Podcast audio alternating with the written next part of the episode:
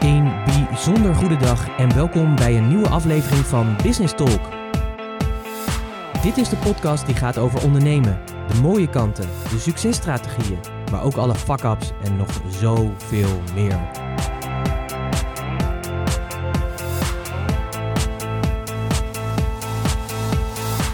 Mijn naam is Pieter Hensen, ik ben de gastheer van deze podcast en in het dagelijks leven ben ik raadgever voor leiders die impact willen maken. En als ondernemer ben jij een leider, dus welkom. Dit is de plek speciaal voor jou, waar je nieuwe ideeën en inzichten krijgt die jij weer kan vertalen als leider van en voor jouw bedrijf.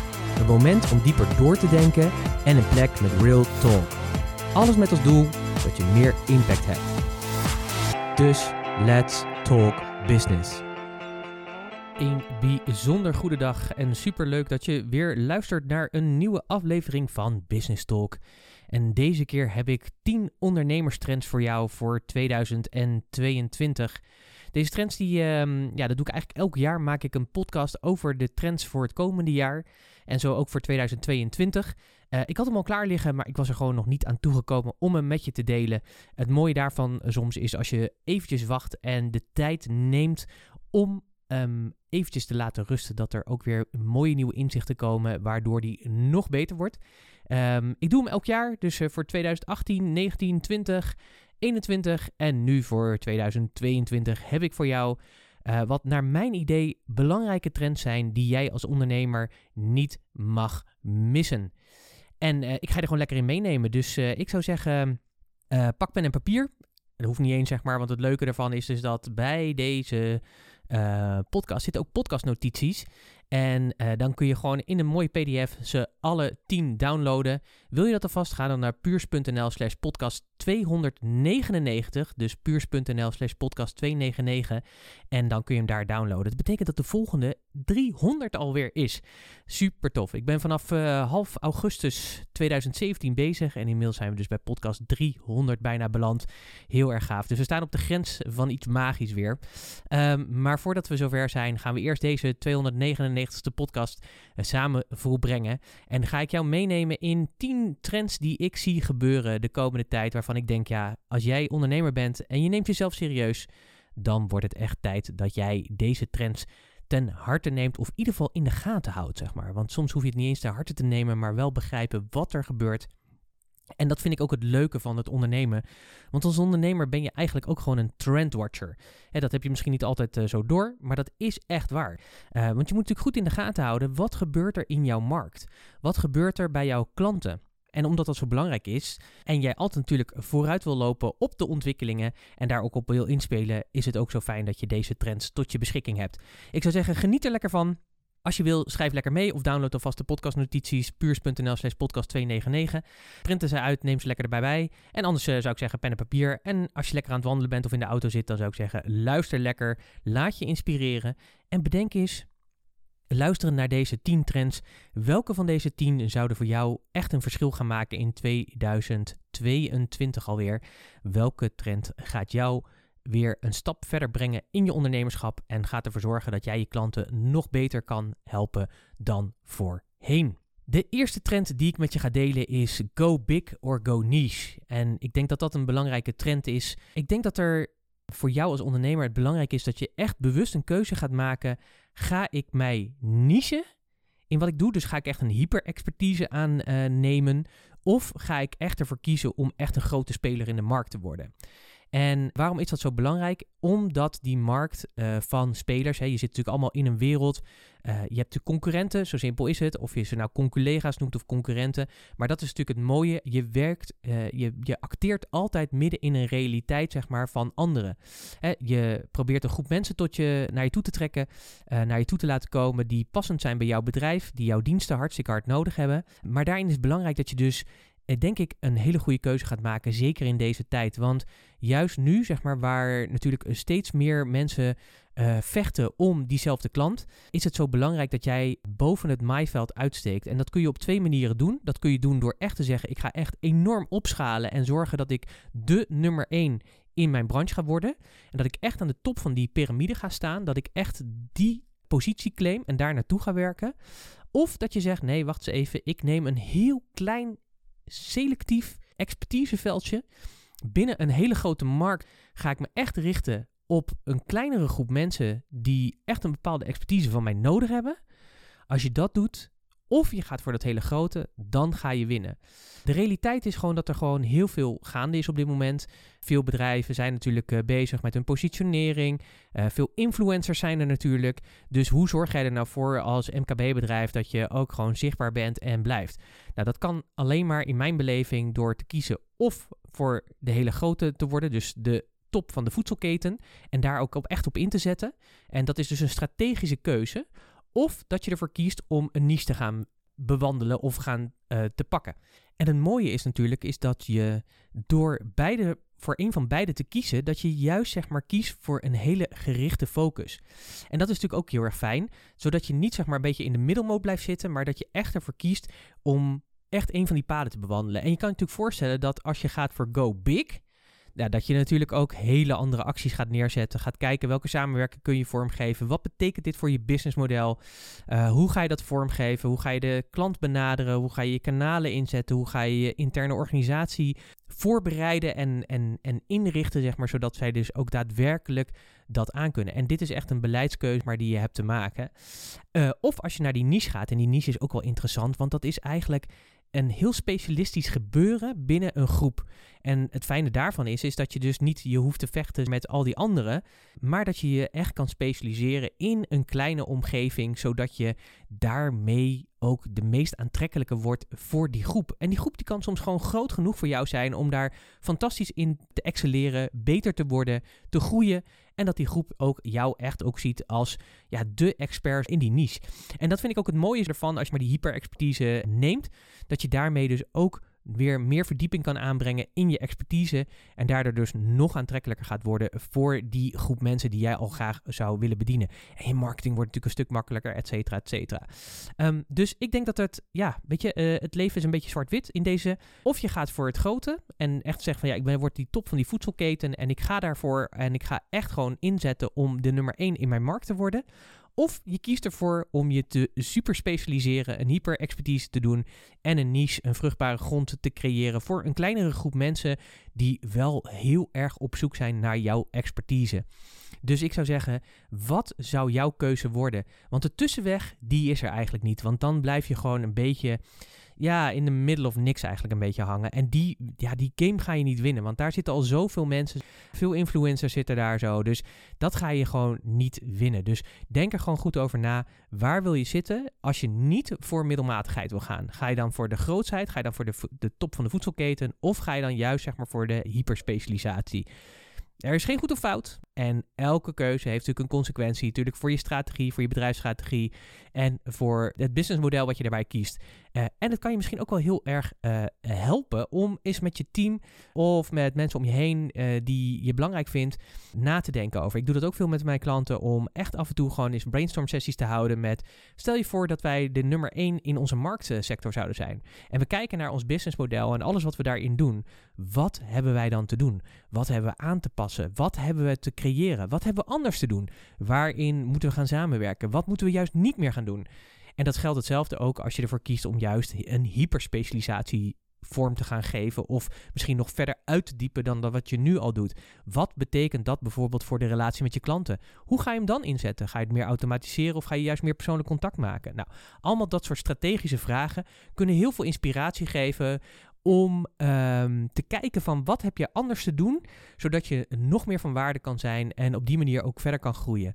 Nou, super waardevol, denk ik. Dus neem dat ook ten harte. Ga niet in die middelmoot zitten, dus of groot of geniest. En uh, denk eens voor jezelf na, uh, wat betekent dit in de strategische keuzes die ik te maken heb uh, met mijn bedrijf voor de toekomst en zeker in 2022. Dat was trend nummer 1, go big or go niche. Trend nummer twee, en die zal een tijdje gaan, maar ik denk dat die steeds belangrijker wordt. En dat is namelijk slow content. Ik denk, maar ook als je er naar kijkt en ook gewoon trends die je gewoon ziet als je even gaat trendwatchen. Hè, dus als je even je trendwatch bril opzet, dan zie je steeds meer dat slow content. En slow content, dat bedoel ik mee, dat content is die wat meer tijd vraagt, die wat langer duurt, die niet vluchtig is. Uh, maar waar ook goed over nagedacht is. Hè, neem bijvoorbeeld deze podcast. Die 10 trends, ja, die stel ik niet zomaar samen. Daar doe ik uh, gedegen onderzoek naar. Dat zijn bevindingen die ik zelf zie. Ik doe nog wat mark research. Ik ga eens met mensen in gesprek. Ik kijk hier en daar eens wat dingen. En op een gegeven moment ervaar ik zeg maar van ja, maar dit zijn volgens mij de 10 belangrijkste trends die je te doen hebt. En die slow content, dat is ook het fijne daarvan, is dat je daarbij ook maar een aantal stukken echt goede content hoeft te maken, die je op verschillende manieren weer in de diverse platformen kan uh, vormgeven. En als je heel eerlijk bent, kijk, zoals ik heb bijvoorbeeld, ik heb het afgelopen jaar heel weinig op social media gezeten. We zaten met ons bedrijf in een reinvent yourself jaar. We hebben gekeken van waar willen we naartoe voor de komende tien jaar. En dat is heel interessant als je zeg maar afstand neemt. Je, je houdt dan af en toe beperkt eens eventjes je social media bij. Dan zie je zeg maar hoe ongelooflijk veel crap er is in de social media. Echte goede content, echte content van waarde, maar ook mooi geproduceerd, waarover nagedacht is, waar aandacht aan besteed is komt maar heel zelden voor. Heel zelden. En ik denk dat je daar juist het verschil kan maken. Want die vluchtige content van zie mij eens eventjes hier en al die posts, zeg maar. En ja, die gewoon van weinig waarde hebben. Die eigenlijk niet zeggen en niets toevoegen. Die niet creatief zijn. Want dat is ook echt wat je dus ziet gebeuren als je daar uitstapt. Is dat heel veel content wordt natuurlijk gecreëerd op basis zeg maar, van voorbeelden van anderen. En dat is nou juist zo zonde. Dus het mooie van slow content is, is dat het vraagt om beter na te denken over wat wil je met deze content doen? Wat wil je bereiken? Hoe wil je het bereiken? En wat het mooie ook daarvan is, doordat je er beter over nadenkt, kan je er ook meer creativiteit in laten plaatsvinden. Ja, er zijn natuurlijk heel veel verschillende voorbeelden van, maar een van de mooie voorbeelden vind ik bijvoorbeeld de podcast van Anne Kaars. Um, je kunt alles van haar vinden, maar wat ik heel erg tof vind, is dat zij heeft op een gegeven moment echt letterlijk een hoorspel gemaakt van de podcast. Een ouderwetse hoorspel. Echt met een uh, geluidstechnicus. Echt heel mooi vormgegeven. Moet je maar eens kijken. Nou, als je het hebt over slow content en van waarde zijn, creatief, onderscheidend, anders dan anders, dan heb je hier een voorbeeld van hoe dat is. En uh, ja, ik hoop dat je dat ook inspireert, zeg maar, om dat ook voor jezelf te doen. En het mooie daarvan is, is dat je dus letterlijk ook betere content gaat maken. Je gaat minder content maken, maar de content die je maakt, dat worden wel echt masterpieces. En ik denk dat we daar meer in mogen doen. We zijn als ondernemer heel erg creatief. Ons nadeel is vaak ook dat we natuurlijk op een moment dat we iets gedaan hebben, dat we vaak ja, bin there, done that. Nou, dat snap ik. Maar als iets succesvol is, dan heb je daarin gewoon op te schalen. Maar het mooie van uh, slow content is, is dat je mooie content kan maken die langer duurt, waar meer aandacht aan besteed is, die meer tijd ook vraagt, maar die daardoor ook waardevoller is en wat meer tijdloos is. Wat mij ook opvalt is dat heel veel content is gewoon heel erg tijdsgevoelig. Dus kijk ook maar of je content kan maken die minder tijdsgevoelig is, maar meer tijdloos is, zodat je die over drie jaar nog eens kan inzetten. En ik denk dat dat kan, zeker als je bijvoorbeeld content gaat maken over de visie die jij hebt op je vak of de visie die jij hebt op de wereld. Dan kan het maar zo zijn dat die content, want vaak een visie heeft heel gedegen fundament, en dan kan het maar zo zijn dat je een film die je maakt, of een video die je maakt, of een podcast die je maakt, dat die heel waardevol is. Uh, nou is natuurlijk deze podcast daar niet een goed voorbeeld van, want ja, dit gaat gewoon over trends voor 2022. Neem niet weg dat sommige trends ook wel doorgaan, want deze van slow content, die is vast ook al een keertje in 2020 genoemd, of 2021, sorry, uh, genoemd. Maar neem niet weg dat het nog steeds een hele belangrijke is. En ik wil je ook echt aanmoedigen om daarvoor te gaan, om echt die slow content te maken. Maak liever minder content, maar denk er beter over na. En durf ook eens creatief te zijn. Wat heb je altijd al willen doen, maar durfde je eigenlijk niet omdat je, nou ja, wat voor reden dan ook bent, uh, bang bent zeg maar voor de reacties. Of dat je denkt het kan niet, of ja, dat past niet, of wat dan ook. Wat het ook is, neem dat eens mee in de ontwikkeling van je slow content. En kijk eens of je op die manier een paar hele mooie stukken content kan maken die heel waardevol is. En dan kom ik meteen eigenlijk bij de volgende trend, want die heeft daarmee te maken. En dat is dat je zorgt dat je binge content hebt. Want ja, als je natuurlijk kijkt zeg maar, naar slow content, naar partijen die dat heel goed doen. Neem Netflix, hè, is echt een heel groot voorbeeld. Ik denk wel de nummer één voorbeeld van ja, die slow content maken. Kijk even naar The Crown, hè, de veel uh, bekroonde uh, serie van Netflix. Inmiddels gaan ze volgens mij een vierde seizoen in. Uh, als het niet een vijfde is al. En, uh, of misschien is het wel een derde. Dan zou ik even moeten opzoeken. Maar in ieder geval, ze hebben een aantal seizoenen gemaakt. En ja, super mooi geproduceerd. Heel waardevol. Die zijn over ja, jaren nog steeds gaan die bekeken worden. Maar het mooie daarvan is, is dat ze natuurlijk ook echt de uitvinder zijn van de binge content. En dat betekent ook dat je ja, graag zeg maar kijkt naar wat zij geproduceerd hebben. Dus ja, die serie, ja, die wil je gewoon doorkijken. Uh, dat geldt voor bijvoorbeeld een, een serie als Undercover ook. Daar zit natuurlijk veel meer spanning in. Heel erg belangrijk is dat ja, jij dus ook als producent van content, dat je nadenkt over hoe kun je ervoor zorgen dat jouw klant of jouw potentiële luisteraar of publiek of hoe je het ook noemen wil, degene die jou volgt, die jou van waarde vindt of voor wie jij het doet, dat hij ook regelmatig iets van jou kan luisteren en dat het ook een opvolging heeft. Hè? Dus denk er eens over na. Je kunt daar diverse dingen in doen. Je kunt bijvoorbeeld een serie maken ergens over. Je zou een serie kunnen maken over deze trends bijvoorbeeld. Ik, ik doe er nu tien. Ik had natuurlijk ook elke trend apart in een podcast kunnen doen en een serie ervan kunnen maken en zeggen van hé, hey, ze staan live. En dat was natuurlijk ook een optie geweest. Ik heb daar niet voor gekozen, maar ja, dat had een hele goede kunnen zijn.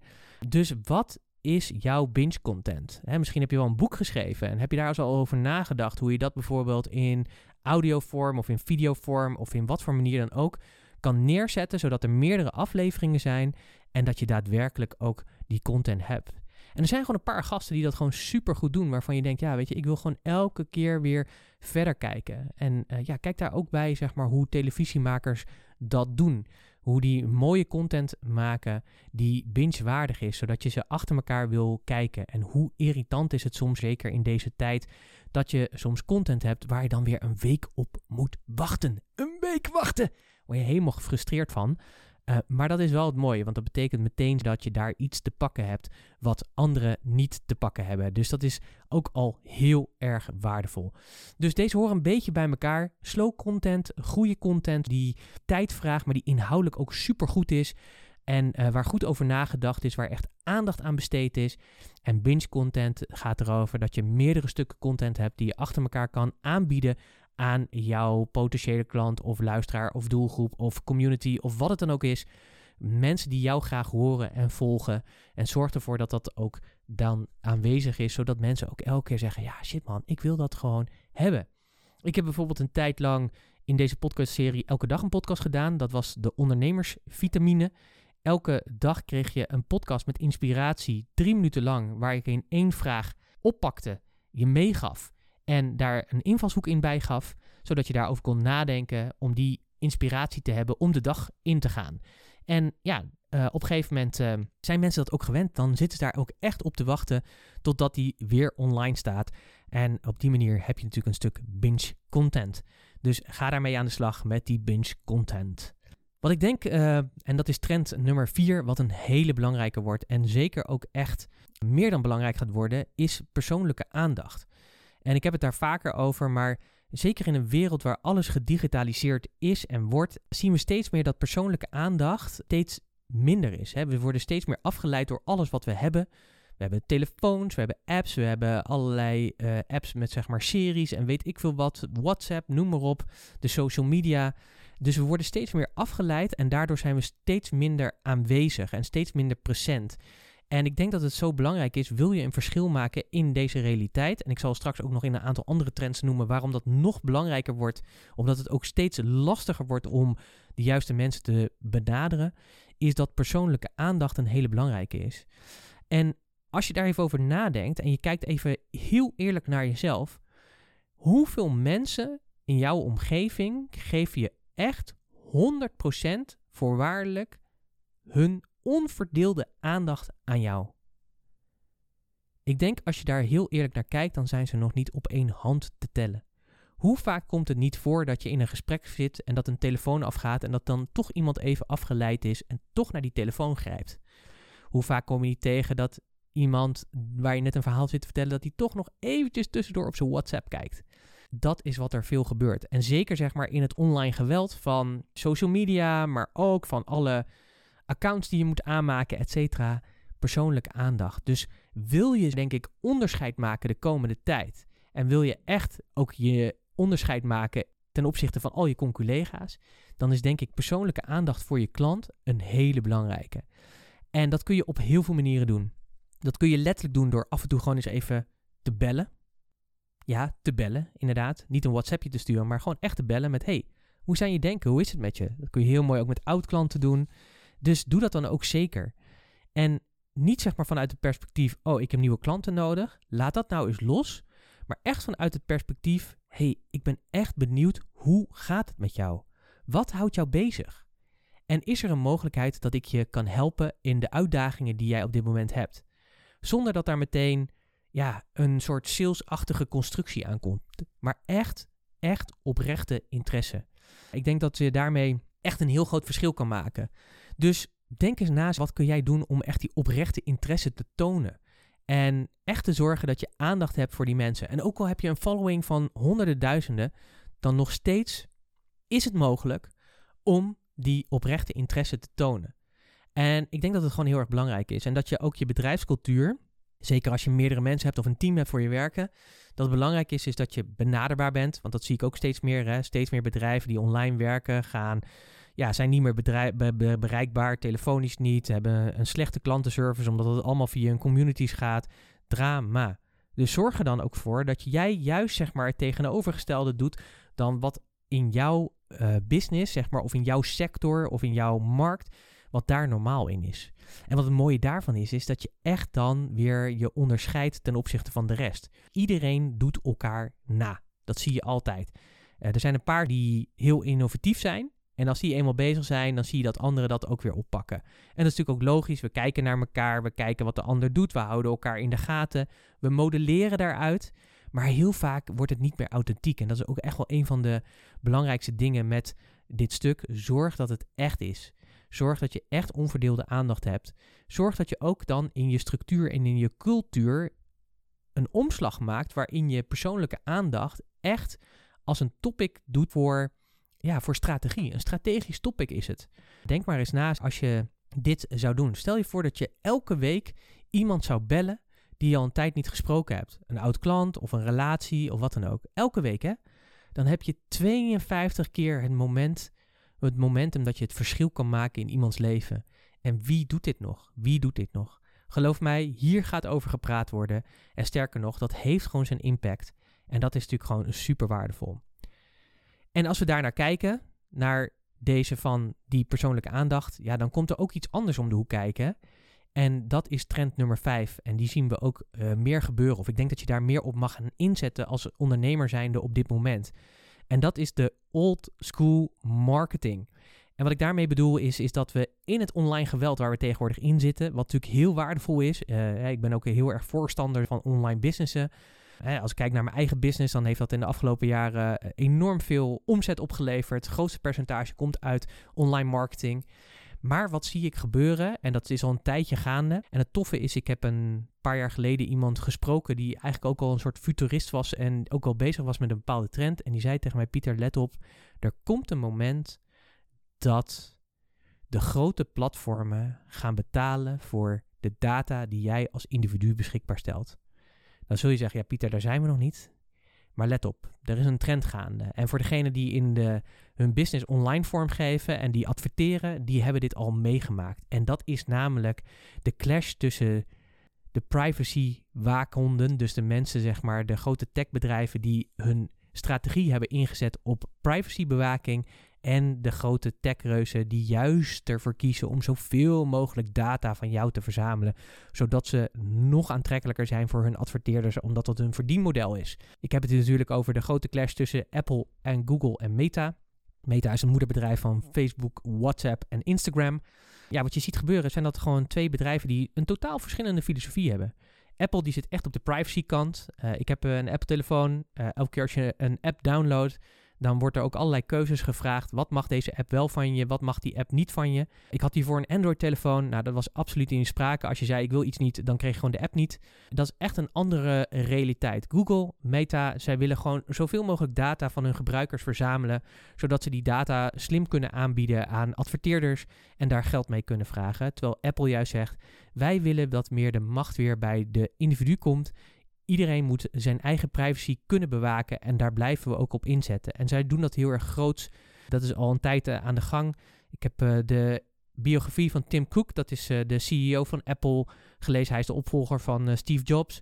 En ja, hij zet daar zich ook heel hard voor in. En dat kan dus echt letterlijk betekenen dat ja, als de FBI vraagt in een moordzaak om een Apple te ontgrendelen, dat ze dat gewoon niet doen, omdat de privacy daarmee geschaad wordt. En je ziet dus ook dat Apple daarop in is gaan zetten. En met de updates van iOS 14 op de mobiele telefoon betekent het gewoon dat je minder kan tracken. Wat betekent dat ook, is dat Google en Facebook minder data kunnen tracken en daardoor ja, minder goed jouw advertenties bij de juiste mensen kunnen brengen. En dat heeft natuurlijk enorme impact. Enorme impact. Uh, op dit moment is het zo dat uh, het marktaandeel van Meta is enorm gezakt met ruim een kwart. En dat komt hierdoor. Dat ja, zij niet meer zo goed het model, het verdienmodel kunnen vormgeven. Nou is Meta gelukkig een heel slim bedrijf, dus die heeft al lang daar zijn of haar maatregelen opgenomen en die gaan een hele andere kant op. Daar kom ik zo in de laatste trend op. Maar dat betekent wel dat deze uh, techreuzen echt tegenover elkaar staan. En dat betekent ook dat het steeds lastiger wordt voor jou als ondernemer zijnde om je potentiële groep mensen te bereiken. En deze moet je wel echt even opletten, want dat betekent dus ook, je hebt dus waarschijnlijk al gemerkt voor je advertentiebeleid, dat de leads die je creëert of de inschrijvingen voor je webinar of de inschrijvingen voor je nieuwsbrief, dat dat steeds, steeds duurder gaat worden. En dat heeft hiermee te maken dat de Googles en de Meta steeds minder goed de juiste profielen kunnen vormgeven, doordat een techreus als Apple zegt, wij gaan dat afschermen. En Apple is dat ook nu aan het doen met mail. Dus dat betekent ook dat niet alle mail zomaar weer aankomt. Dus dat je ook niet zomaar kan zien, zeg maar, als iemand Um, ja, hè, tegenwoordig heb je natuurlijk hele mooie mailsoftware. Die kun je mail sturen. Dan kun je zien of mensen geklikt hebben. Dan kun je een hele funnel achter zetten. En zeggen van, hé, hey, als je nog niet geklikt hebt, dan stuur ik deze. Of als je wel geklikt hebt, maar je hebt geen actie ondernomen, dan stuur ik de volgende mail waar ik je nog een uitnodig om die actie wel te ondernemen. Ja, dat is natuurlijk super waardevol, zeg maar, dat dat plaatsvindt, ja, dat, dat, dat dat op die manier gevolgd wordt. Maar Apple die is daar nu ook al acties in het ondernemen dat dat dus niet meer kan. Dus de data die jij uh, normaal hebt vanuit je mailprogramma, ook die is niet meer 100% betrouwbaar. En dat heeft dus allemaal gevolgen daarvoor. Dus wat betekent dat? Dat betekent dus dat je op een andere manier, zeg maar, ja, weer onder de aandacht moet komen van jouw potentiële doelgroep. En hoe doe je dat? En dat doe je weer door terug te gaan naar oldschool marketing. En oldschool marketing is eigenlijk niet anders dan adressen verzamelen, niet e-mailadressen, e-mailadressen ook natuurlijk blijven verzamelen natuurlijk, maar ook de fysieke adressen en telefoonnummers. En letterlijk mensen weer op die manier te gaan benaderen. En daar zit een enorme kans in namelijk, want in het geweld van de online en de mails en al dat soort dingen en de onpersoonlijkheid die daarin zit, hoe cool is het als je dus wat verschillende trends die ik net benoemde even met elkaar combineert. Dus stel dat je in die oldschool marketing letterlijk je klantbestand, waarvan je waarschijnlijk een adressenbestand hebt, letterlijk eens een kaartje stuurt een wat? Ja, een kaartje stuurt. Weet je, met zo'n zo'n zo'n zo'n zo'n poststempel erop, hoe heet dat? Een, uh, een postzegel. En dat je die in een van de weinige brievenbussen gooit die er nog zijn. En op die manier zorgt dat het op je deurmat van je klant komt. Hoe cool is dat? Hoeveel post krijg jij tegenwoordig nog? Ja, heel weinig natuurlijk, omdat alles digitaal gaat. Veel goedkoper, veel makkelijker. Maar stel, als je die dan eens combineert met persoonlijke aandacht. En je kan dus een, een kaartje maken met digitale tekst erop, of met tekst zeg maar voorgedrukt erop. Maar hoe cool is het als je een handgeschreven doet? Die niet gedrukt is, maar echt handgeschreven. En dan komt natuurlijk ook weer die persoonlijke aandacht om de hoek kijken. Maar ook natuurlijk weer eentje als, heel erg simpel, slow content. Want als jij een persoonlijke brief schrijft aan je klant, hoe cool zou dat zijn? Wie krijgt dat nog? Met een mooi lakzegel erop bijvoorbeeld. Wat zou dat voor je doen? Ik denk dat het een enorme impact zou kunnen hebben. En het mooie is, is dat daarmee je op een andere manier onder de aandacht komt uh, bij je klanten. En ik denk dat dat heel waardevol is. En zeker in deze tijd waar dat steeds spannender wordt van de strijd zeg maar om privacy en geen privacy. Ja, dan heb je hier iets te pakken zeg maar wat gewoon echt letterlijk teruggaat naar de oude oldschool marketing. Gewoon letterlijk direct marketing mailen, adressen sturen, langsbellen, dat soort dingen. Gewoon echt de old school kant. En daarmee kun je die andere uh, trends als persoonlijke aandacht, slow content en al dat soort dingen toepassen, waardoor het heel waardevol voor je wordt. Denk maar eens wat dit voor jou zou kunnen betekenen. Een andere trend, dat is trend nummer 6, dat is het creëren van een eigen platform. Je bent je er misschien bewust van, maar misschien ook niet. Maar je bent allemaal onderdeel van diverse communities, van diverse gemeenschappen. Ehm, dat is al letterlijk zeg maar in letterlijk de buurt waarin je woont, of in de plaats waarin je woont, of in het vakgebied waarin je zit. Noem maar op. Je zit allemaal in groepen zit je vertegenwoordigd. Deze groepen zijn natuurlijk groepen mensen die ja, een vorm van gelijkgestemdheid hebben. En de wereld van de communities wordt steeds en steeds groter en steeds belangrijker. Dat zien we op allerlei facetten. Dat is natuurlijk al ontstaan in uh, de vier verschillende social media platformen, de Facebook groepen, noem maar op. Maar ook gewoon letterlijk in de verdere polarisatie in de wereld. Als we kijken bijvoorbeeld naar de coronacrisis, hoeveel verschillende mensen met hoeveel verschillende meningen die elkaar dan weer opzoeken verschillende wereldbeelden die elkaar opzoeken. En mensen die ook letterlijk gewoon elkaar opzoeken en met elkaar in communities gaan wonen. Omdat ze het belangrijk vinden dat ze met gelijkgestemden zijn. En dit is iets wat eigenlijk van, bij ons van nature als mens zijn er al in zit. Want vroeger in de oertijd was het eigenlijk heel erg simpel. Je leefde, er, leefde als mens in een groep. Want dat was de enige manier om te overleven. Er zat een bepaalde hiërarchie in die groep. Werd je buiten de groep gezet, ja, dan had je gewoon echt een ongelooflijk probleem. Wat dat betekende eigenlijk dat gewoon ja, je dood getekend was en dat je eigenlijk niet kon overleven. We zijn dat natuurlijk verder gaan vormgeven. Hè. Uh, uiteindelijk hebben we natuurlijk onze uh, zuilen gehad met de diverse stromingen. Uiteindelijk hebben we de ontzuilingen gehad. Hè, gingen we meer op het individu. Maar je ziet nu dat we allemaal op zoek gaan naar die groepen waar we ons thuis vormen. Platforms zijn daar goede voorbeelden van. Fora zijn daar goede voorbeelden van. En het mooie is dus dat eigenlijk jouw klantgroep, dus de groep mensen die jij bedient, hè, of dat nou is maar bijvoorbeeld via deze podcast. Hier luisteren een aantal honderd mensen naar als het niet meer dan duizenden zijn. Uh, dat verschilt nog wel eens. Maar in ieder geval die groep mensen die elke keer weer terugkomt naar die podcast. Ja, dat is gewoon een community. Je bent met anderen een community. En ik zou dat nog kunnen beïnvloeden door daar meer interactie op te zetten. Uh, dat doe ik niet met deze podcast. Dat zou natuurlijk heel waardevol kunnen zijn. En ja, waarom doe ik dat eigenlijk niet, zeg maar? Hè? Dus dat is ook weer zo'n zo'n strategische keuze. Een community is een strategische keuze. Maar het mooie daarvan is, is dat je dus bewust of onbewust als ondernemer zijnde al een community hebt. Het zijn sowieso je klanten of de potentiële mensen die je met jouw content bereikt en die dat ook lezen of daar notie van nemen of daarop reageren of wat dan ook, dat is al een community. En nou is de kunst natuurlijk om deze community verder te conserveren en uh, je eigen te maken en te zorgen dat het ook echt in jouw ja, ik noem dat al wel eens in jouw, uh, letterlijk in jouw huiskamer plaatsvindt. En wat ik daarmee bedoel is, is dat we hebben natuurlijk diverse platformen waar je dat in kan, in, in kan vormgeven. Nou, ik noemde net al eventjes hè, de Facebook uh, groepen, dat is natuurlijk een heel bekend voorbeeld. Het enige nadeel van zo'n softwareoplossing is als Facebook is, is dat het niet van jou is. Het is van Facebook. Dus als Facebook morgen besluit om de groepen stop te zetten, of daar voorwaarden aan te stellen, of nou, wat ze er ook mee doen, dan kan het maar zo zijn dat je hele community die daarin zit kwijt bent. En dan moet je dat weer opnieuw gaan opbouwen. En daarmee is het natuurlijk veel interessanter om te kijken of die community ja, zo kan samenbrengen dat het in jouw eigen platformen zit. Zeker als het gaat om verkoop, en we hebben het erover natuurlijk omdat het steeds lastiger wordt om je mensen te bereiken, kan een community heel erg waardevol zijn. Want een community kan letterlijk een plek zijn waar jouw groep mensen bij elkaar komt, waar jij hun extra waarde geeft. Of dat ze elkaar weten te vinden en met elkaar dingen kunnen delen wat voor hun van extra waarde is. En dan wordt het natuurlijk ook makkelijker om je producten of diensten ook weer te verkopen. Want in die community zitten natuurlijk altijd, en zo is een community ook opgebouwd. Er zit ook een groep trouwe fans. En die fans die zijn weer heel aanstekelijk voor andere mensen die nieuw zijn in de community. Of die al een tijdje rondzwerven, maar een beetje meer aan de zijkant van de community zitten. Dat die meer engaged worden en meer betrokken. En dat heeft ook effect op je verkopen. Het is makkelijker om aan je community te verkopen, omdat de no, like, trust, het vertrouwen zich veel meer opgebouwd is in je community. En het voordeel is, je hebt deze mensen in je eigen huiskamer, je kunt zelf de regels bepalen, je kunt niveaus inzetten van gratis tot VIP-mogelijkheden en alles wat daartussenin zit.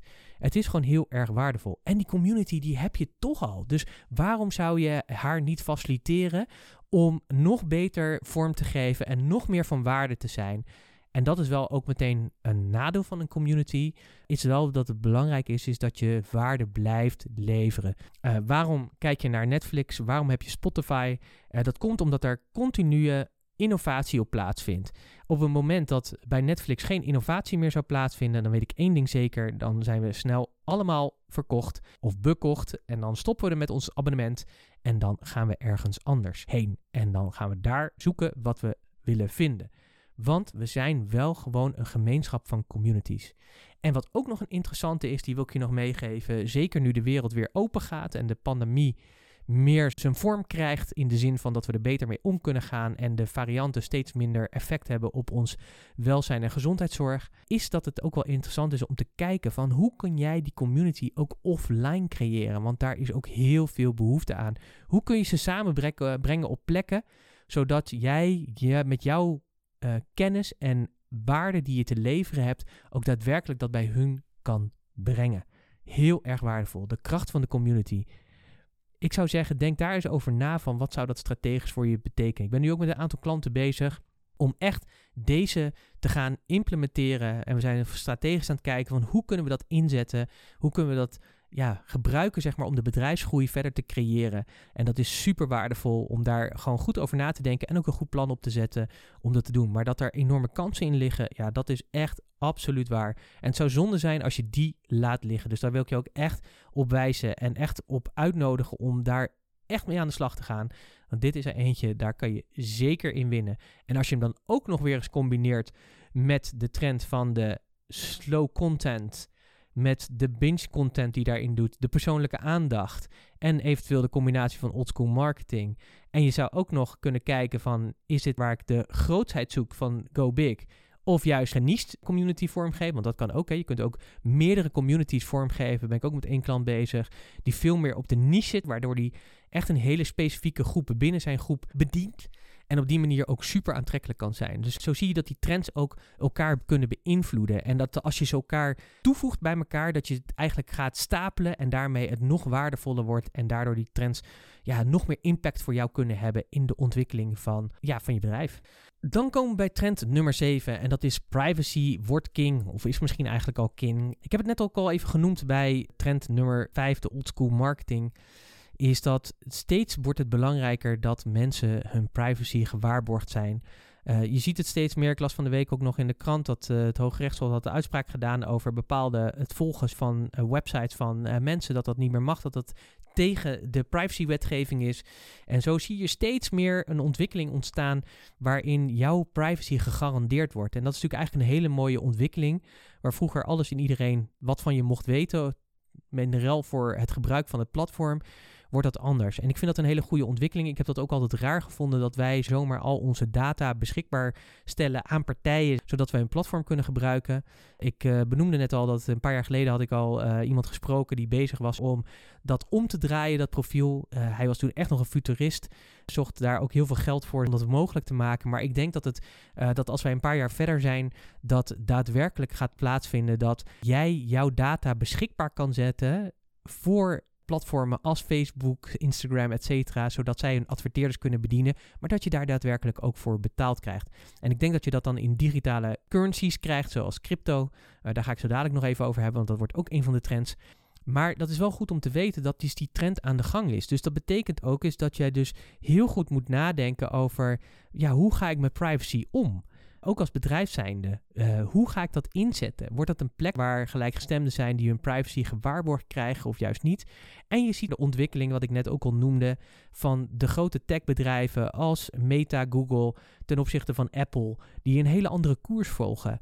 En ja, als deze twee reuzen zeg maar, met elkaar in botsing raken, wat nu ook al daadwerkelijk gebeurt, dan heeft dat enorm veel effect op de manier hoe we vandaag de dag als zeker met name online ondernemers ons geld verdienen.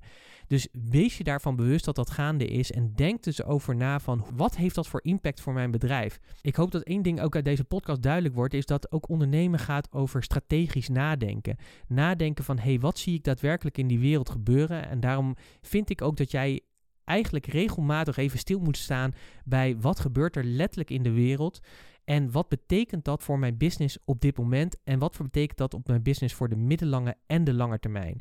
En we zijn vaak zo gefocust als ondernemers om alleen maar nu te rennen en de waarde te leveren naar onze klant op dit moment, dat we soms vergeten om even die lange termijn te kijken en dat we dan in één keer denken, maar hoe de fuck gebeurt dit wat er nu gebeurt en had ik dat niet aanzien komen? En het antwoord is ja, je had het kunnen zien aankomen als je meer tijd had genomen om eens eventjes op je stoel te gaan zitten of met een groep collega's of uh, met een stratege zoals ik even om de tafel te gaan zitten en te kijken van ja, maar wat zie ik daadwerkelijk gebeuren en wat is de impact daarvoor? Welke scenario's kunnen we daarvan uh, bedenken en welke scenario ga ik volgen en ga ik meten en uitvoeren?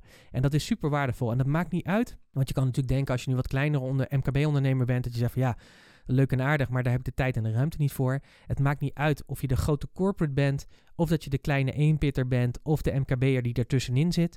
Voor iedereen is dit relevant.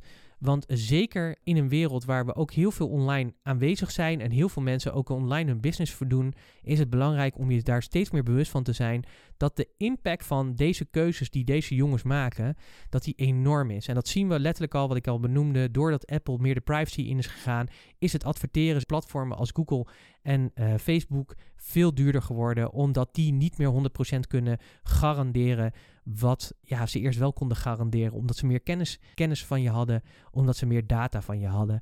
En dat moeten ze nu op een andere manier gaan vormgeven. En dat vraagt dus van jou dus een andere aanpak en een andere manier om te kijken van wat zijn de effecten voor mijn verdienmodel en businessmodel. En ja, dat is eigenlijk iets wat je altijd blijft doen als ondernemer zijnde. Want ja, dit is gewoon de kwestie waar we heel erg goed in zijn. Is namelijk, als het goed is, je continu blijven uitvinden ontwikkelen, zien wat er in de markt gebeurt en daarop je producten en diensten aanpassen, zodat je steeds van waarde kan blijven en zijn voor jouw klantgroepen. En hoe cool is dat of nieuwe klantgroepen?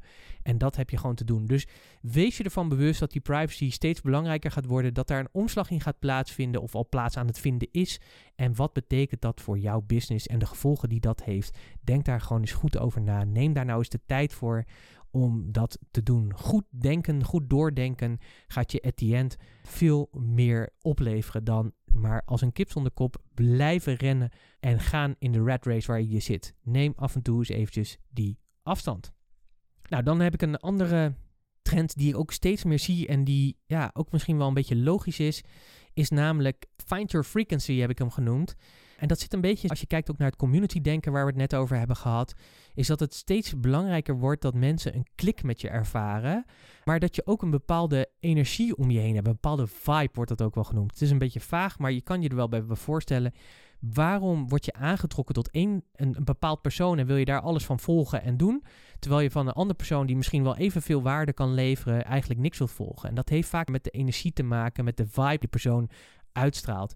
En je zult zien dat er steeds meer bedrijven zich gaan positioneren, ook op die vibe. Dus met wie wil je lekker, ja, vibe zou ik bijna zeggen. Het is een beetje een randwoord, maar het is wel denk ik wat er daadwerkelijk gebeurt. Bij wie voel je je thuis? Bij wie zie je de energie waarvan je denkt, ja, dat is ook de connectie die, ik, die mijn energie is? Of wat vind ik fijne energie bij iemand? En dat is natuurlijk een beetje vaag, want dat kunnen we wat minder hard maken. Maar ja, dat uh, zien we vaak maar in heel veel uh, andere dingen. Als natuurlijk bijvoorbeeld neem een aantal top vloggers, bloggers. Ja, de Enzo Knols. Waarom zijn die zo succesvol? Dat heeft ook te maken met de energie en de vibe die zij uitstralen. En waar mensen zich in thuis voelen en bij thuis voelen. Dat is ook een goede om nou over na te denken. En ook een strategische. Welke vibe wil ik uitstralen? En welke mensen passen daarbij? Zodat je daar ook meer in de manier waarop je je business doet, dat ook vorm kan geven. En dat kan heel verschillend zijn. Dat zie je ook wel in, in mijn wereld, maar van de bedrijfsadvies en met name de business coaching, zie je dat er ja, heel veel verschillende vibes zijn. Er zijn van die mensen die meer op inspiratie zitten en die een soort lifestyle vibe hebben. En die je lekker kan volgen. En dat zijn vaak ondernemers die je vaak ja, op mooie plekken ziet zitten op de wereld. En die uh, lekker zeg maar daar aan het viben zijn. En dat je denkt van, oh wat relax, weet je, daar wil ik eigenlijk wel bij horen. Of daar voel ik me thuis. Maar er zijn ook mensen die veel meer in de inhoud zitten. En die echt zeggen van, ja weet je, uh, ik ga voor die inhoud. En als jij iemand bent die veel meer niet zozeer op die inspiratiekant zit, maar meer op die inhoudkant. Ja, dan voel je je daar veel meer bij thuis. En dat is denk ik ook goed om te ervaren. Dus bedenk ook dat steeds meer klanten ook keuzes maken, niet zozeer op basis van de inhoud, tuurlijk, belangrijk, maar vooral ook op de vibe die je uitstraalt. Dus zorg ook, ik heb ook een podcast gemaakt onlangs die zegt dat inside en outside met elkaar moeten kloppen. Volgens mij is dat podcast 295. Ja, dat is podcast 295, dus ga die nog eens even terugluisteren. Dat je ook zorgt dat wat je extern laat zien, dus op je website en in video's en dat soort dingen, dat dat ook overeenkomt met wie je daadwerkelijk bent. Dus dat als mensen bij je aan tafel zitten, dat je diezelfde vibe uitstraalt en dat dat ook helemaal klopt. Bedenk eigenlijk dat de vibe als businessmodel kan uh, uh, gecreëerd kan worden en dat je dat strategisch ook weer kan inzetten.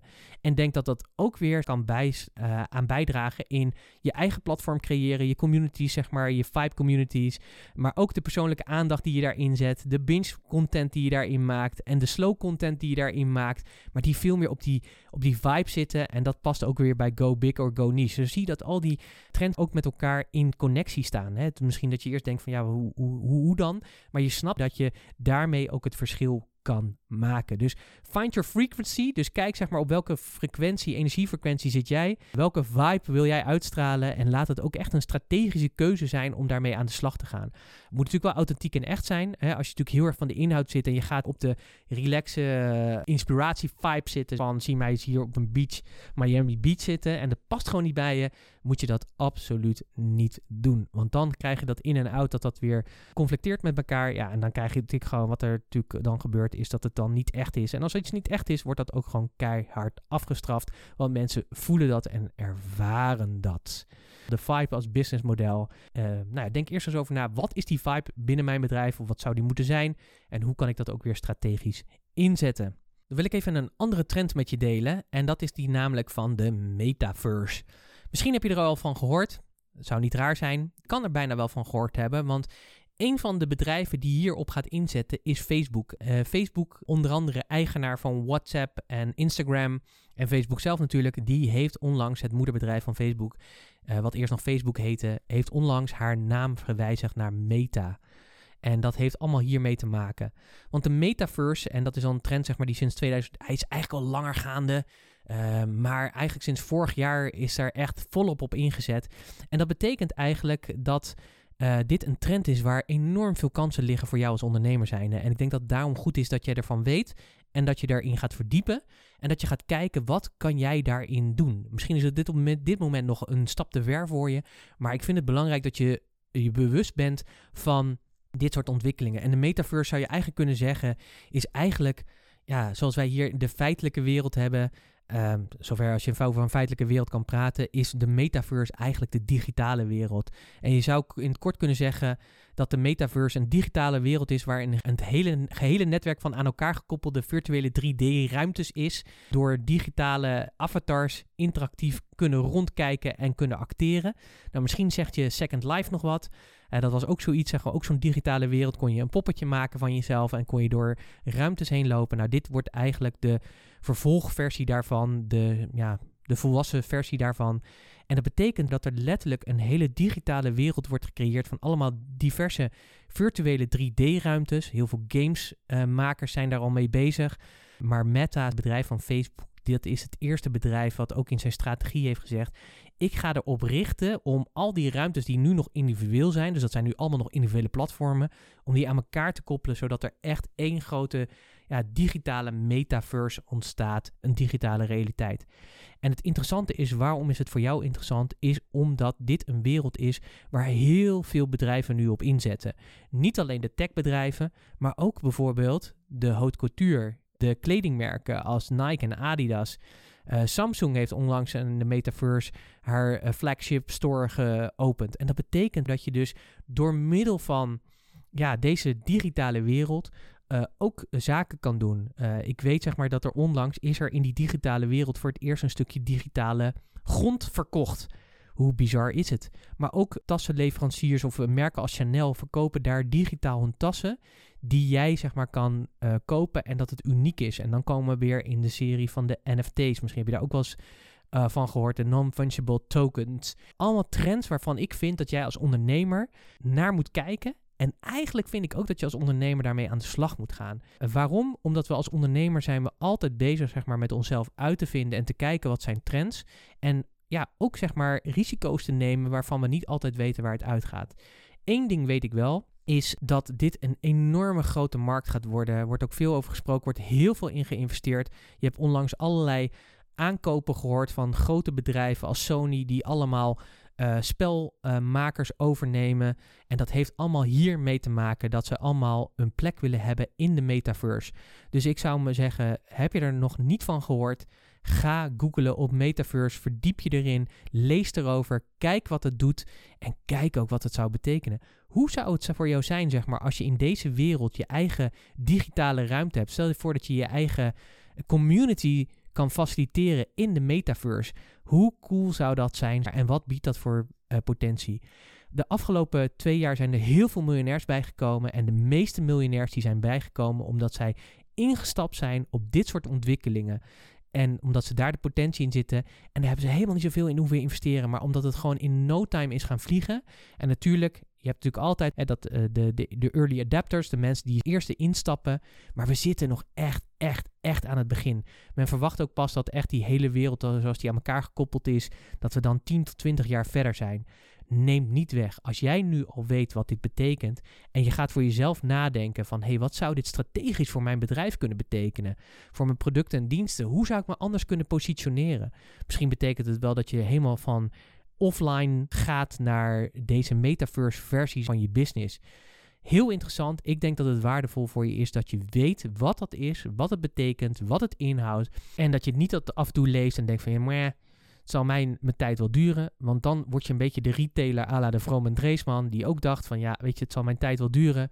Maar inmiddels eigenlijk alleen inmiddels weer als webwinkel bestaat, maar omdat het merk gekocht is, maar eigenlijk zijn of haar winkels heeft moeten sluiten omdat ze niet op tijd waren om te kijken naar wat voor ontwikkelingen zijn er in de samenleving, in een gouden kooi komen, een beetje ignorance zeg maar hebben gedaan, met, een, met de kop in het zand hebben gestoken en daarmee dus ook daadwerkelijk ervoor hebben gezorgd dat de ondergang van dit bedrijf plaatsvindt. Vind ik een hele slechte en zorgelijke. Ik vind als ondernemer moet je continu die trendwatcher zijn en het mooie is, ik heb een groot gedeelte al voor je gedaan. Maar ik wil je echt hierop wijzen. Ga hier onderzoek naar doen. Ga kijken wat dit voor jou kan betekenen. Denk hier zo strategisch over na. En als je daar hulp bij nodig hebt, let me know. Ik denk graag met je mee naar wat voor effecten dit voor jou kan hebben. En wat voor potentiële kansen dit kan hebben. Want als je natuurlijk nadenkt over daadwerkelijk een, de bestaande wereld zoals die nu is. En als daar een digitale versie van komt wow, weet je. En die is natuurlijk al grotendeels, we hebben natuurlijk al, hebben natuurlijk het, het, interweb, allemaal dat soort dingen hebben we natuurlijk al. Maar dit wordt weer een next level daarvan. En uh, ja, biedt gewoon onbegrensde mogelijkheden. Hoe cool is dat? Dus daar zou ik zeker onderzoek naar doen. En daarmee heeft ook meteen mijn laatste trend, de tiende trend, ook te maken. En dat is namelijk dat crypto is de new currency ja, je hebt natuurlijk allemaal wel van crypto gehoord, van bitcoin, et cetera, et cetera. En de hype die het is en uh, soms gevaren die het met zich meebrengt en alle verhalen die er om om, omheen plaatsvinden. Maar ook dit is weer zoiets belangrijks voor jou als ondernemer. Ik denk dat het belangrijk voor jou als ondernemer is dat je weet hoe geld werkt. Echt letterlijk weet hoe geld werkt. Waar komt het vandaan? Hoe zit het met de monetaire unies, uh, à la de euro, et cetera? Hoe zit het met de dollar? Weet je dat vroeger was uh, voor elke dollar was er, er goud gebackt. In de jaren 70 is besloten, volgens mij door de regering van Nixon, om dat los te koppelen van elkaar. Sindsdien zijn de schuldenbergen enorm gestegen. En ja, met de laatste ontwikkelingen natuurlijk van de coronacrisis, et cetera, is dat natuurlijk enorm. Er zijn natuurlijk miljarden, duizenden miljarden bijgedrukt van geld wat er eigenlijk niet is, maar wel wordt gecreëerd. En ja, end zal het natuurlijk terugbetaald moeten worden. In de tussentijd is uh, crypto de afgelopen 10, eh, 20 jaar zeg maar in het leven gekomen. En ik denk dat het belangrijk voor jou is als ondernemer zijnde dat je begrijpt wat er gebeurt en hoe geld werkt en hoe crypto ook werkt. En dat je daar dus in verdient, uh, verdiept.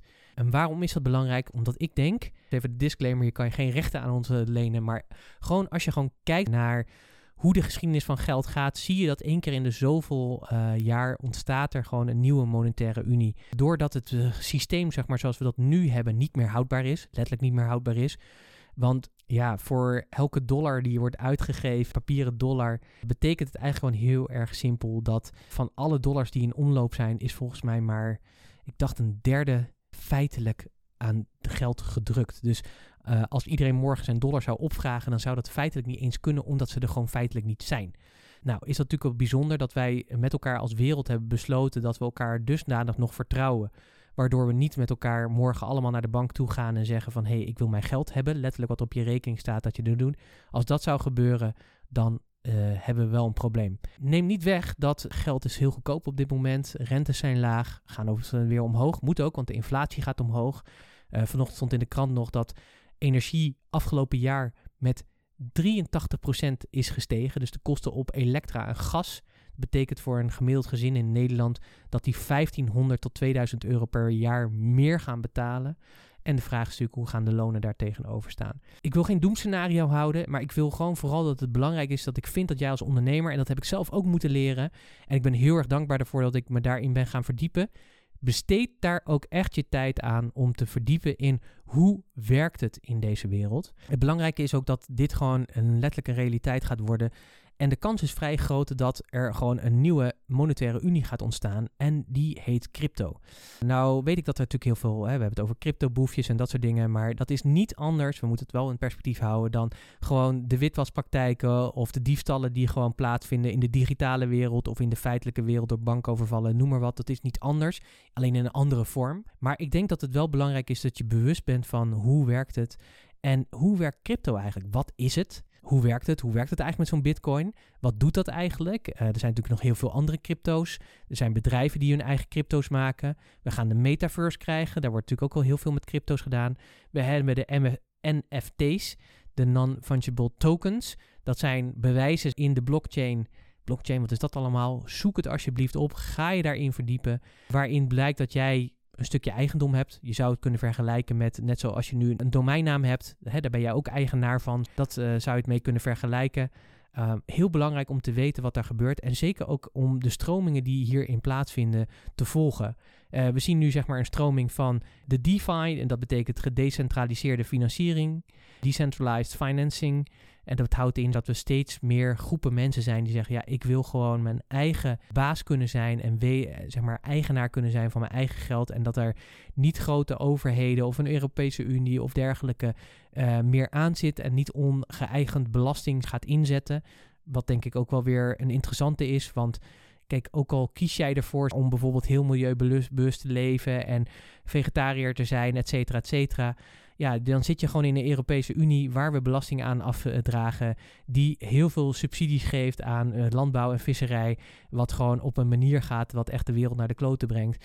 Ja, en daar heb je gewoon geen invloed op. Daar heb je gewoon geen invloed op, zeg maar. Dus dat is heel uh, interessant om dan te kijken. In deze stromingen zie je dat mensen steeds meer verantwoordelijkheid nemen en eigenaarschap naar zich terughalen. Maar het betekent ook voor jou dat je moet gaan nadenken, of in ieder geval de wetenschap erover moet hebben, van wat betekent dat voor jou? En wat betekent dat mogelijk voor de toekomst? Uh, misschien is het al wijs dat je al wat gaat experimenteren met uh, crypto's. Misschien doe je dat ook wel. Uh, maar dat je zorgt dat je ze ook hebt. En dat je ermee gaat handelen. En dat je op die manier gaat kijken van hoe werkt het eigenlijk. En dat je ook op zoek gaat naar ja, diverse stromingen binnen deze wereld. Van wat is het nou eigenlijk? Hoe werkt het? Wat zijn de verschillende geluiden die er plaatsvinden? Wees je ervan bewust. Je hebt niet overal invloed op, maar het is wel belangrijk, en zeker als ondernemer waar het gaat over geld verdienen, want geld is zeg maar de motor om van toegevoegde waarde te kunnen zijn en om echt je impact te vergroten. Des te meer is het belangrijker dat jij weet wat die crypto inhoudt, omdat het maar zo zou kunnen zijn dat het binnen nu en bijvoorbeeld 10 jaar letterlijk gewoon de nieuwe wereldorde in monetair geld is, dat er geen uh, feitelijke dollar meer is, maar dat de bitcoin de dollar vervangt. Wie zal het zeggen? We weten het niet. Maar dat die ontwikkelingen gaande zijn en dat grote banken en monetaire uh, unies en overheden ook steeds meer grip over willen hebben. Volgens mij was Venezuela volgens mij het eerste land wat het als crypto als nationale munt uh, of de bitcoin als nationale munt gebruikt, omdat het meer stabiel is dan de huidige monetaire unie die ze hadden. Misschien klinkt het allemaal een beetje ver van je bedshow. Maar het is dichterbij dan dat je doorhebt. En daarom denk ik dat het belangrijk voor je is dat je letterlijk in die digitale wereld, in die digitale geldwereld, in dat blockchain verhaal, in hoe werkt dat allemaal, dat je je daarin verdiept en dat je begrip daarvan hebt. En dat je daarmee dus ook weer kan bepalen wat betekent dat weer strategisch voor de keuzes die je kan maken en wat zie ik op me afkomen voor mijn bedrijf voor de komende jaren. En hoe verhoudt zich crypto daarin? Zeker als we kijken ook naar de ontwikkelingen van de metaverse. Ik snap dat het misschien voor velen van jullie zeggen: ja, Pieter, dat is wat ver van mijn bedshow. Dat zal allemaal wezen. Maar geloof me, het zou maar zo kunnen zijn dat binnen nu en vijf jaar dit gewoon een realiteit is.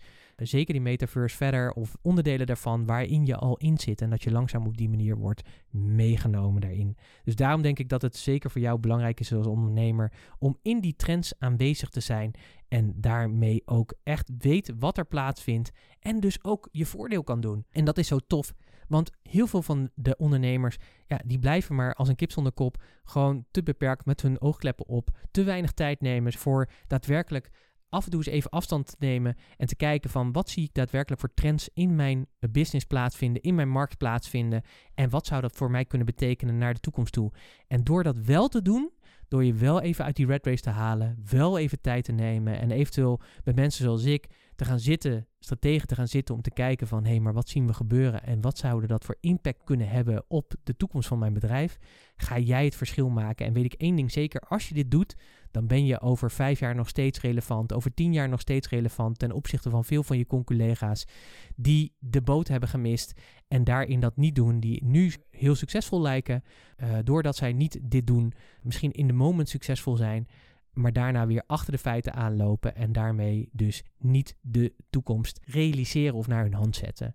Dus daarom denk ik dat dat zo belangrijk voor je is. Dit waren mijn 10 trends zoals ik ze zie voor de toekomst voor 2022 en verder. Ik hoop dat je er veel inspiratie uit hebt gehaald. Ik zal ze nog even kort met je doornemen. Trend 1 die ik voor je zie is go big or go niche. Dus kies ervoor of aan de top van de voedselketen te staan en echt gewoon de nummer 1 in jouw markt te worden. Of ga heel uh, meer uh, je inzetten op superspecialisatie. De tussenweg die ertussen zit is middelmatigheid en daar wil je nooit voor gaan als ondernemer. Dus durf ervoor te kiezen en denk ook na wat dit strategisch voor jouw bedrijf betekent. Trend nummer 2 ging over slow content. Denk er goed over na. Maak mooie content die van waarde is, die echt creatief is, die het verschil maakt, maar waar ook echt tijd en aandacht aan besteed is. Dus niet even snel een postje, maar echt even goede content die ook impact heeft en die ook wat meer tijdloos is, zodat je hem ook vaker kan inzetten. Daaraansluitend hadden we tent nummer drie, dat ging over binge content. Dus lekker zorgen dat je ja, content hebt die mensen graag van je willen bingen. Dus meerdere dingen kan aanbieden. En dat kun je natuurlijk ook heel mooi met slow content doen. Als je bijvoorbeeld, ik heb nu deze 10 trends gemaakt. Die had ik natuurlijk ook in 10 afleveringen kunnen doen. En dan had je heerlijk kunnen bingen. Had ik elke dag er eentje kunnen plaatsen. En dan was dat op die manier een heerlijke podcast serie voor je geweest die je kon bingen. Persoonlijke aandacht was trend nummer 4. Steeds meer in een wereld waar digitalisering, minder persoonlijke aandacht, echte aandacht, oprechte aandacht is, is denk ik persoonlijke aandacht eentje waarmee je echt kan winnen, zeker ook in 2022. Oldschool marketing is trend nummer 5 en dat gaat erover dat doordat het steeds ingewikkelder wordt om via die online kant jouw mensen te bereiken, omdat er ook uh, krachten bezig zijn die gaan over privacy en geen privacy, is het denk ik goed om oldschool marketing toe te passen. Stuur eens een persoonlijk kaartje met ja, een handgeschreven kaartje met hoe uh, naar een, een, iemand die je al een tijdje niet hebt gesproken en kijk eens wat voor effect dat gaat hebben is een voorbeeld daarvan. Trend nummer 6 gaat over je eigen platform creëren. Zorg dat je je communities, die heb je allemaal. Je eigen klanten zijn een community. Uh, de mensen die naar je luisteren of die content van je doen, dat is een vorm van community. Kijk of je die kan samenbrengen op een platform waar jij de eigenaar van bent, zodat je deze mensen ook beter kan bedienen. Trend nummer 7 is privacy wordt king. Uit, over uitgelegd dat er veel gaande is op dit gebied en dat dat effect heeft op de manier hoe jij business gaat doen in de toekomst. En belangrijk natuurlijk om na te denken over wat betekent dat voor jouw business, zeker als je in de online kant zit. Trend nummer 8 gaat over find your frequency. We hebben het gehad over de vibe. Eh, dat, uh, hoe komt het dat je bij de ene persoon graag wil blijven luisteren, terwijl je bij de andere persoon denkt van, Gatsidari, spreekt me gewoon niet aan. Dat heeft vaak met de energie en de vibe te maken, de manier hoe mensen zich presenteren. Dus de Vibe als businessmodel, uh, hele belangrijke om gewoon eens over na te denken van hoe zou je dat, wat is jouw Vibe als bedrijf of als persoon zijnde en hoe zou je dat kunnen vertalen in je businessmodel. Trend nummer 9 hebben we het over gehad en trend nummer 10 ook, dat zijn een beetje meer de futuristische trends, maar wel dat gaande is en waarvan ik vind dat je, dat je echt je moet gaan verdiepen en kijken wat dit voor je betekent en welke kansen dit voor je heeft. Trend nummer 9 ging over de metaverse. Dus ja, de digitale wereld die uh, naast de fysieke wereld wordt gecreëerd, waar heel veel bedrijven nu op in aan het zetten zijn. En crypto als nieuwe currency, dus nieuw betaalmiddel. De kans is vrij groot dat dit een wereld wordt waar we straks nieuwe monetaire unie in hebben. En daarom is denk ik belangrijk voor jou als ondernemer om je daarop te informeren en te kijken wat dit voor jou betekent. Dit waren de 10 trends. Ik hoop dat ze waardevol voor je waren. Ik ben heel erg benieuwd welke van deze trends heeft jou het meeste aangesproken. Laat dat weten. Dat kun je doen op de, de, diverse social media kanalen. Dat mag je op je eigen kanalen doen. Dat mag je op de kanalen doen waar je deze podcast tegenkomt. Als je mensen kent waarvan je denkt, ja, deze podcast is super waardevol voor ze, stuur hem dan alsjeblieft door. Dankjewel alvast daarvoor. Uh, sharing is caring is uh, spreading the love. Dus uh, heel erg tof. Wil je persoonlijk reageren? Mag dat natuurlijk ook. Support at puurs.nl. En ik heb natuurlijk, misschien heb je meegeschreven, maar ik zei het al aan het begin. Ik heb natuurlijk ook de podcastnotities voor je gemaakt. Waar deze 10 trends gewoon heb samengevat. Kun je ze nog eens rustig nalezen? zijn ze voor jou? Ga daarvoor naar puurs.nl slash podcast 299. Dus we zitten op de 299ste podcast. De volgende wordt de 300ste. Daar moet ik toch maar eens even een speciaal feestje van maken. Ja, nogmaals dankjewel voor het luisteren zou ik zeggen. Ik ben heel benieuwd wat jij hiermee gaat doen. Welke trends zie jij voor jezelf en je bedrijf voor de toekomst als relevant? En vind je het uh, fijn om uh, te sparren over die trends, dan uh, van harte uitgenodigd om mij persoonlijk even te benaderen. Ik kijk graag met je mee wat de mogelijkheden zijn voor jouw bedrijf. Om te kijken van hoe kun jij strategisch ook winnen in de toekomst met onder andere deze trends. Hoe kun je ze combineren en hoe relevant is het voor jou en hoe kan je het inzetten? En hoe zorg je dat je ook over een aantal jaar, in ieder geval dit jaar, succesvoller bent dan daarvoor. Maar ook over een aantal jaar nog steeds relevant bent. Ik denk graag met je mee. Nogmaals, dankjewel dat je hebt geluisterd naar deze podcast. En ik spreek je graag weer bij de volgende aflevering. Hoi.